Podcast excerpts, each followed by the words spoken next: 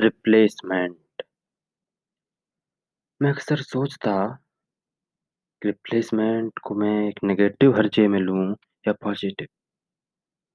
मैं जिसको भी सुनता यही बोल रहा होता, काश मैं इसकी जगह होता। क्यों हर जगह हमें किसी ना किसी को रिप्लेस करना होता है? क्यों हमें किसी ना किसी का रिप्लेसमेंट बनना होता है? चाहे निजी जिंदगी हो या फिर सामाजिक जिंदगी। मैं सोचता ह्यूमन नेचर है, शायद कुछ ऐसे ही काम करता होगा।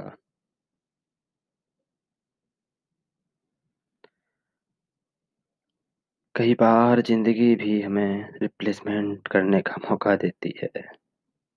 कई बार हम खुद ही मौका तलाशने की कोशिश करते हैं कि कब हमें मौका मिले और हम किस, कब किसी को फटाक से रिप्लेस कर दें।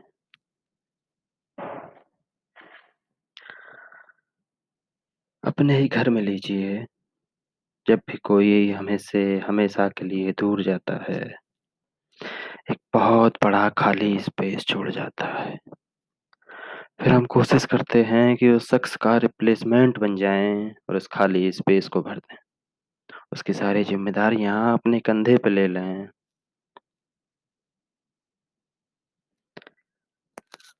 बात कुछ आठ साल पुरानी है। पापा हमें छोड़ के जा चुके थे। घर जो बचा ही नहीं था, मानो सब कुछ टुकड़ों में बिखर गया था, और उसके ऊपर से भी छत गायब हो गई थी। मैं घर में सबसे छोटा था। भैया अपनी इंजीनियरिंग की पढ़ाई के लिए कॉलेज में रहते थे। दीदी भी शादी के बाद अपने ससुराल जा चुकी थी। चूँकि मैंने पापा के साथ सबसे ज़्यादा वक्त बिताया था, मुझे उनके वर्क मैनेजमेंट का सबसे ज़्यादा आइडिया था। पापा को काम में हेल्प करते करते अब यह आइडिया भी हो गया था, जब महीने के अंत में भैया को पैसे भेजने होते हैं तो पापा किस तरह जुगाड़ करते हैं।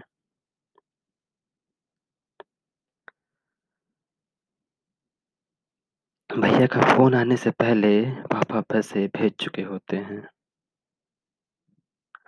उन्हें हर बार यही लगा रहता कि भैया के पास पैसे खत्म ना हो जाएं और फोन करे इससे पहले है कि उसके बैंक में पैसे भेज दिए जाएं। पापा के साथ रहते रहते थोड़ा बहुत किसानी करना मैं भी सीख गया था, पर हमारे पास उतनी खेती नहीं थी कि जिसके जिससे हमारे सारे खर्चे पूरे हो सके। पापा अक्सर लीज पर लेकर खेती किया करते थे। पापा के जाने के बाद जो खाली स्पेस था वो इतना बड़ा था कि पूरा ब्रह्मांड उसमें समा जाए। अभी वक्त था कि किसी को उस स्पेस को भरना है। अभी वक्त था कि टुकड़ों में बिखरे घर को जोड़ना है। फिर सवाल ये भी था कि वो रिप्लेसमेंट आखिर करेगा कौन? चूंकि भैया ज्यादा दिन घर नहीं रुक सकते थे, तो कुछ दिन बस यूं ही गुजरते रहे। पर अब हालात बिगड़ने लगे थे। माँ पूरे दिन इधर उधर भाग कर कोशिश करती कि वो सब कुछ संभाल लेंगी, पर उनकी भी तबीयत अब बिगड़ने लगी थी। खाली स्पेस जो था वो अब और बढ़ने लगा था। भैया भी अब पैसे नहीं मांग रहा था। उसने मम्मी को बोला था कि वो अपनी पढ़ाई छोड़ देगा, क्योंकि शहर में बिना पैसों के तो नहीं चलेगा। अब मुझे पैसों का इंतजाम करना था, वो भी बिना किसी को बताए। स्कूल के बाद खाली टाइम में मैं देखने लगा कि मैं क्या कर सकता हूँ, जहां से कुछ पैसों का जुगाड़ हो जाए। एक तो जगह काम मिला। थोड़े बहुत पैसे जमा करके मैंने इस महीने के आखिरी में भैया के बैंक में कुछ पैसे भेज दिए। उस वक्त हमारे पास एक ही फोन हुआ करता था, जो अक्सर घर में ही रहा करता था। भैया कभी कभार हफ्ते में एक दो बार इस कॉलेज के ही फोन से फोन किया करता था। पंद्रह दिन तक तो उसे पता ही नहीं चला कि उसके बैंक में पैसे आ गए हैं। एक दिन शाम को मैं घर लौटा, मैंने दरवाजा खोला तो उनके आंसू उनके आंखों में आंसू थे और एक सवाल भी था, तो इतना बड़ा कब हो गया रे आंसू, कब? उस वक्त कुछ नहीं बोला। मैं अपने कमरे में चला गया। रात में जब माँ के साथ खाना खा रहा था तो उन्होंने चुपके से बोला, आंसू तूने सारे गुड़ पापा के के लिए लिए हैं ना। मैं समझ गया, आज भैया को पता चल गया है कि उनके बैंक में पैसे आ गए हैं। किधर से आए किधर से आए पैसे? तो स्कूल नहीं जाता क्या? मैं बोले जा रही थी। मैं चुप था, पर बोलना चाहता था कि माँ अब सब कुछ थोड़ा थोड़ा ठीक हो जाएगा। बोलने की हिम्मत नहीं थी। उसके बाद तीन चार दिन तक माँ मुझसे कुछ भी नहीं बोली। चौथे दिन जब मैं घर लौटा तो मेरे हाथ में एक लड्डू का छोटा सा डिब्बा था।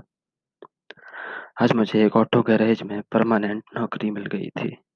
स्कूल से आने के बाद आने के बाद मुझे वहाँ चार घंटे काम करना था। मैंने अपने माँ को लड्डू खिलाया और बोला, माँ अब सब कुछ ठीक हो जाएगा, माँ अब सब कुछ ठीक हो जाएगा। मैं उस दिन भैया को बोलना चाहता था कि उसे पढ़ाई बंद करने की कोई जरूरत नहीं है, उसके लिए पैसे मैं हर महीने भेज दिया करूँगा, घर के खर्चे के लिए माँ कमा ही लेती है। पर उस दिन फोन नहीं लगा। मैं अक्सर दिन में बाहर रहता था और दिन में ही फोन करने का मौका मिलता था भैया को।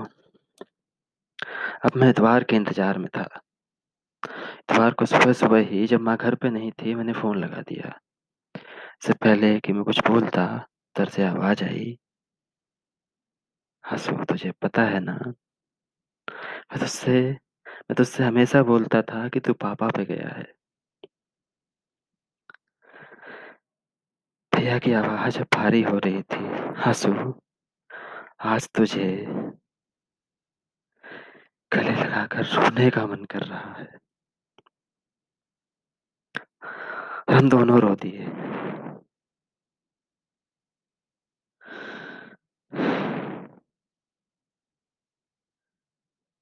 भैया अब आपको पढ़ाई छोड़ने की जरूरत नहीं है, आप जब नौकरी करोगे ना तब मैं पढ़ाई करूंगा। बस इतना बोल पाया कि फोन का बैलेंस खत्म हो गया। उसे पहली बार लगा कि जैसे मैं पापा की खाली जगह को भर पाऊंगा, मैं टुकड़ों में बिखरे घर को फिर से बना पाऊंगा, मैं शायद पापा का रिप्लेसमेंट बन पाऊंगा। आज पूरे आठ साल हो चुके हैं। भैया एक मल्टीनेशनल कंपनी में जॉब करते हैं, मुझे भी एक सरकारी नौकरी मिल गई है। सब कुछ पटरी पे लौट आया है, पर जो खाली स्पेस पापा छोड़ के गए थे वो अब भी उतना ही खाली है। बस इतना हुआ है कि उस समंदर में कुछ खाली उस खाली समंदर में कुछ बूंदें बरस गई हैं। अब कई सवाल बार बार दिमाग में टक से छू के निकल जाते हैं। क्या वाकई किसी का रिप्लेसमेंट किया जा सकता है? क्या किसी इंसान की अच्छाइयों खामियों का रिप्लेसमेंट किया जा सकता है? क्या किसी के दुनिया के जाने से बाद उसकी कमी को महज उसकी जिम्मेदारियों को निभाकर पूरा किया जा सकता है?